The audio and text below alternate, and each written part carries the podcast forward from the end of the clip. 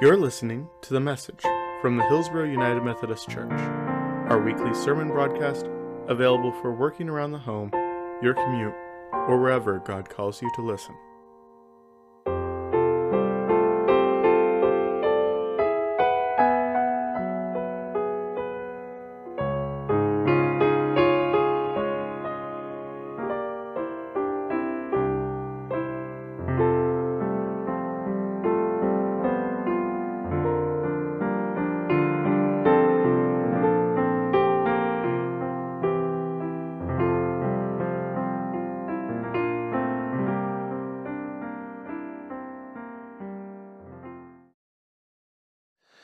This passage from John's Gospel that Randy read for us this morning is one of my favorites in all of the Gospels.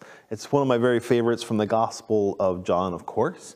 Uh, and partly I love it because it is funny. And I can't read this passage without just imagining Jesus as this sort of very sort of like bemused character. Jesus has been starting to his, gather his disciples. Um, already he's gotten two to follow him because John the Baptist said, Hey, that's the guy. And they come and follow. And Jesus said, Okay, come and see. Uh, and then there's Philip who gets sucked into the thing. And he's like, Oh, this is great. And then Philip finds his brother. He goes and finds Nathaniel. And he's like, Dude, Nate, listen up. We found the Messiah. It's this guy Jesus. His dad is Joseph. He's from Nazareth. And Nathaniel's response is, Can anything good come from Nazareth, much less the Messiah? I mean, like, I don't know. I, I, every time I preach this passage, I try to imagine what little, like, no good, backwater, miserable town. And then I hate to name something specific because then I've insulted the people of that town. But you know what I mean. Like there are just places in our mind's map of the world where we think that nothing good comes from there. I grew up in Texas, and so we called that Oklahoma. but of course, there are lovely people in Oklahoma. But in our mind, in my mind as a kid, like Oklahoma was where, I mean, what? Can anything good come from Oklahoma? In fact, I know now that lots of good things come out of Oklahoma, but so that's the kind of thing that Nathaniel's responding with. Nazareth is this tiny, unimportant backwater town. And he says, Can anything good come from Nazareth? I mean, the Messiah from Nazareth, right? The Messiah from Mississippi, are you sure? The Messiah, the Messiah came from whatever, you put in your own Corvallis or Eugene, depending, you know, whatever it is. And Philip says, Well, come and see. And as they're walking up to Jesus, Jesus points at Nathanael, calls him out, says, Here's an Israelite in whom there's no deceit. Here's a, a transparent guy. Here's an honest guy. And Nathanael's a bit surprised. You're like, hmm? Where do you know me from? And Jesus says, Well, I saw you under the fig tree yesterday. And Nathaniel has this moment. He's like, Oh, you are the Son of God. You are the King of Israel. And this is where I find it just funny and fascinating because Jesus is like, You believe because I saw you under a fig tree? That's what it took? Oh, friend, just wait till you see what happens when I get a hold of like 30 gallons of water. You will see greater things than this. And it is an amazing moment because Nathaniel is overwhelmed that Jesus knows him. And he's like, I just saw you yesterday under the fig tree. Like, this is the thing? The whole Gospel of John is just sort of filled with these moments. It's one of the motifs of John's gospel that Jesus is talking and living in one level of reality, and the people he's talking with and engaged with just don't get it. They just are ships in the night. They're on two different levels. It happens over and over again. This is the same gospel in which Nicodemus shows up, one of the teachers of Israel, one of the scholars and, and legal scholars of, of Jewish law. And he shows up to Jesus and says, Look, we think that you're pretty smart. We think you're onto something here. What's the secret? And Jesus says, You've got to be born again. And in Greek, that word is a bit of a pun because again can mean from above. And so Jesus is suggesting some kind of spiritual renewal, and Nicodemus' response is, uh, how, my mom, what? Uh, she's not going to like this. Born again? Huh? Because they're working, over and over again, this happens in John's gospel. And this is one of the very first times where, where Jesus is talking about one thing and Nathaniel on another. And I love the unspoken irony here, not just in their conversation, but that Nathaniel makes this powerful proclamation about who Jesus is and seems to miss the point. He says, You are the Son of God, you are the King of Israel. And Jesus says, You haven't really seen anything yet. Just wait. Now, at the end of John's gospel, we have the story of Thomas, who is gone getting pizza or whatever after Jesus has been crucified, and there have been reports of him being alive. The disciples, except for Thomas, are locked in the room. Thomas is out doing whatever Thomas is doing. Jesus shows up. When Thomas gets back, he's like, Hey guys, I'm like, Jesus here. He's like, I don't believe it. Jesus shows up a week later, and then Thomas says, My Lord and my God. And we celebrate that moment of profession. It's the most profound confession of who Jesus is in all four of the Gospels. But we never talk about Nathaniel's profession when he says, You are the King of Israel, you are the Son of God. And it's because he's got the answer right, but he's got it right for the wrong reason. It's not enough to just know something about Jesus or to get the answers right about the scripture quizzes. Jesus says, you know, follow me a while. What I'm needing is disciples, not fans.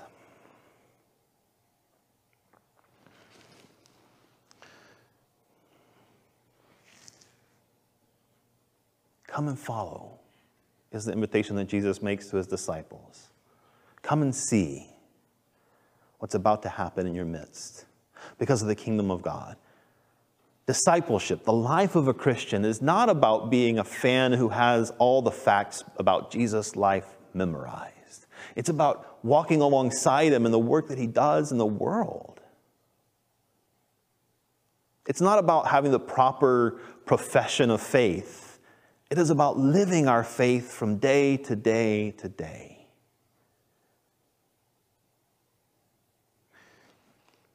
So, God help us, Franklin Graham has been in the news a lot lately. He is Billy Graham's son, and uh, he has, not to put too fine a point on it, sold his soul for the Republican Party, particularly for President Trump. Uh, over and over again, he has tried to provide spiritual support for unholy practices. Um, and it's a sad end of the Graham legacy. And you might have seen Franklin Graham on TV because he now has a lot of commercials on, uh, a lot of times during sports, I've noticed, so football games and those kinds of things, where he kind of gives like the 30 second version of an invitation to faith. And then he says, you know, pray this prayer with me. And they pray the magic prayer, and he says, now call this phone number as though that is what Christianity is about. You pray some specific prayer, you call the right people, and then you're good. That's a lie. It is not how Christians have understood the life of discipleship for 2,000 years. Anybody can say, Jesus is my Savior. It's another thing to live as a person who is embracing their salvation and working for God's salvation of the world alongside Jesus. That, are the, great, that is the greater things that Jesus is calling us to see. I got the grammar on that sentence all wrong. These are the greater things that Jesus calls us to see. That is the life of discipleship. It is not about knowing the answers. It is not about memorizing scripture. It's not even about tuning in every Sunday morning at 10 o'clock to be part of the live stream worship or showing up when we can do it in the buildings and sitting in the pews. These things might be important. I'm not suggesting we shouldn't read scripture. I'm not suggesting you shouldn't be a part of a worshiping community, but the life of faith is one lived in relationship and in community, doing God's work alongside Jesus, who says, Come and see. Nathaniel has the right answers, but he's got it for the wrong reasons. It's like he was taking a multiple choice quiz and he just guessed B. And sure enough, it was B, but he had no understanding of why the answer was B. Jesus says, You'll see greater things than this. Because he's inviting Nathaniel and all of us to walk alongside him as he brings the kingdom of God into the midst of life and community, showing people what God is doing in their midst. It is MLK weekend, of course. And I'm guessing that all across this nation and churches all over the place, there are lots of well meaning pastors preaching sermons about Martin Luther King Jr. to well intentioned congregations. And then they will close the book and put it away for next year.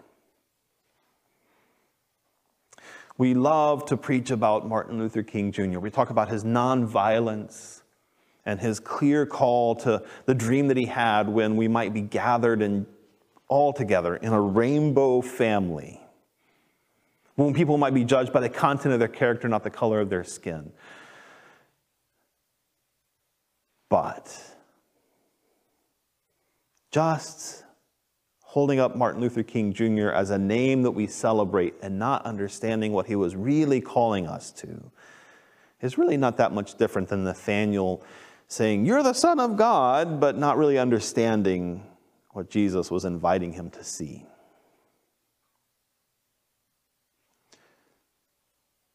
Dr. King was, in fact, as you know, of course, a supporter of nonviolence, but he was not retiring or shy. He was confrontational. He was nonviolent, but he was not non confrontational. He loved to put himself and all of the civil rights leaders, those who would march, in positions where authorities and powers would be confronted and have to decide what do we do now? And if we get upset about somebody kneeling at the beginning of a football game during the national anthem, but want to hold up Dr. King as an example of nonviolent work in the world, we got some thinking to do.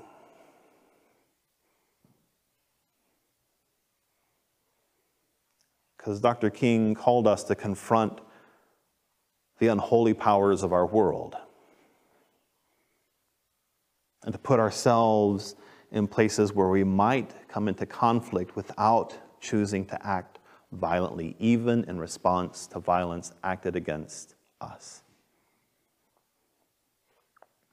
We might want to hold up Dr. King and say, oh, he was such an example of what Christianity should look like when it puts its faith into action. But not many people are very excited about preaching the sermon that he was going to preach the Sunday had he not been assassinated.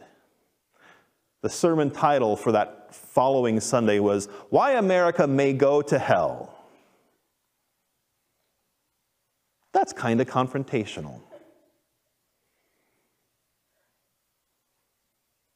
Do you remember, and not that many years ago, when Barack Obama was a candidate for the presidency? And people dug out the sermons of Dr. Jeremiah Wright, who was his pastor and talked about how he was always pushing and, and against the United States. There was one sermon where in he said, we'd say, uh, Dr. Uh, Wright said, we see it here so often people talk about God bless America, but I'm telling you that when we look at the reality of how America treats its poor and its people of color, God damn America. Well, people got upset about that because they want to hold up someone like Dr. King as an example without actually understanding what he was calling us to be. It has been the same from the prophets of the Old Testament to Jesus to the prophets of our own nation.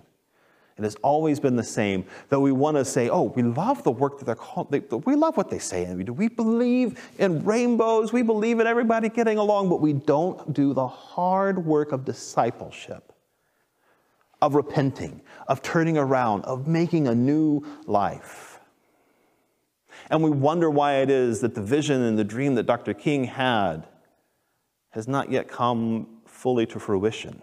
Why we haven't seen the greater things that Jesus invited us to see, that Dr. King echoes in his visions and speeches of who we are called to be. It's because we haven't done the work. We haven't walked alongside Jesus' work in this world. We want the world to be more just, don't we?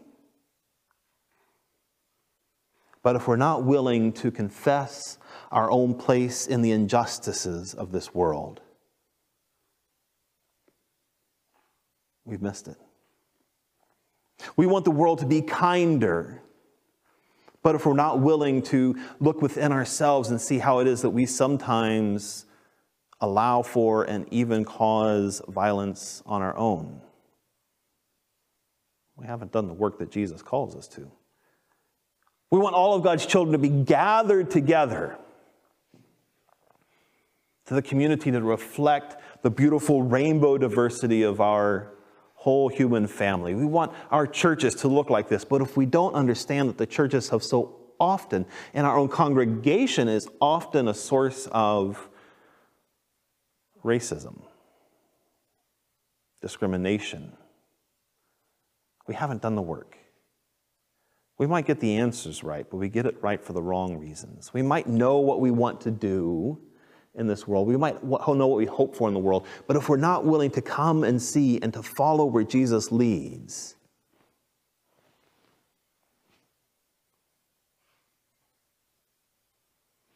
then we haven't embraced the call. Nathaniel gets it right. You're the Messiah. You are the Son of God. You are the King of Israel. And Jesus said, Yeah, well, come on along and let me show you what that's really like. Jesus says to us, Come and see. And we go, You are the Messiah. We love this Jesus guy. And he says, Well, let me show you what that means when it comes to letting go of your privilege and your power, of being uncomfortable, of having to learn some words in a new language, a new culture. Well, see, yeah, I, I don't know if we really want to get all into that, right? I mean, we just we want Jesus to be like a magic prayer guy that we just pray to and then he fixes it all. But that is not the invitation that Jesus extends. Not to those earliest disciples, not to us. There are greater things coming, says Jesus, but you've got to come and see them yourself. You've got to be willing to walk with me to see these greater things happen. There is work to do, brothers and sisters. There is so much work to do.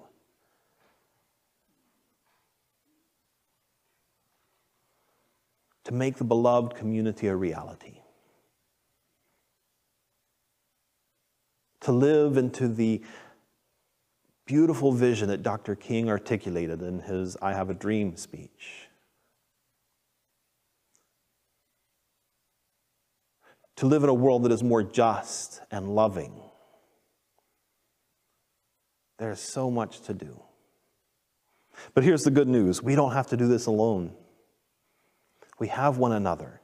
And when we step into those places where God calls us, what we find is that Jesus is already there at work. That Christ is already present and working in our world. And the invitation is not to go and do, but to come alongside what is already happening for the healing and the wholeness and the justice making and the peacemaking in our world.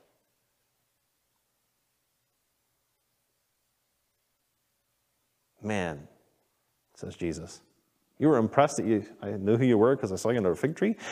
You're going to see greater things than this. When I imagine what life looks like for our congregation 18 months from now,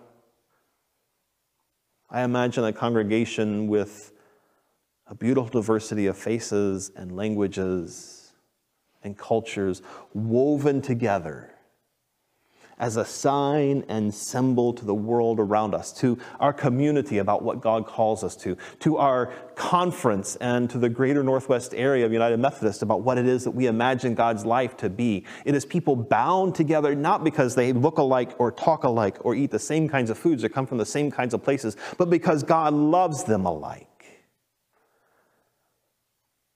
I asked our DS, Wendy, in some of these conversations about funding for Hispanic Latino ministries, I said, okay, tell me, is there anybody in Oregon, Idaho, or in the Pacific Northwest, which is Washington, or Alaska, is there any congregation who is doing things like we're trying to do. Because if there's somebody we can learn from, we can partner with, we can share our experiences with, where not just that there are two people, two congregations living side by side, but they're really working on creating a multicultural, bilingual congregation from an existing congregation and from something new that is being born in their midst.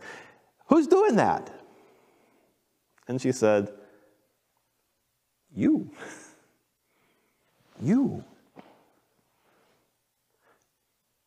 God is calling us to see a greater thing than what we already have in our midst. We've already started this work. You know this. The journey's already begun. And God is calling us now over these next 18 months to do an even greater thing. And we are not alone, brothers and sisters. God is already at work, and God is moving in our midst, and we will find at the end of this journey together that our lives are richer and more beautifully filled with God's love than they are now. And that, my friends, is the good news. Thanks be to God. Amen. Thank you for listening to the message from Hillsboro United Methodist Church. Our senior pastor is Clay Andrew. Our pastor for Las Naciones Hispanic Ministries is Jorge Rodriguez. Our media ministers are Kevin Proctor, Janica Stewart, Perry Heun, Al Dietrich, Kristi Proctor, and Dave Rose. Presently, our live stream of services are available at 10 a.m. on the Hillsboro United Methodist Church YouTube page. You can find out more, like us on Facebook, or subscribe to our YouTube at hillsboroumc.org. Thank you.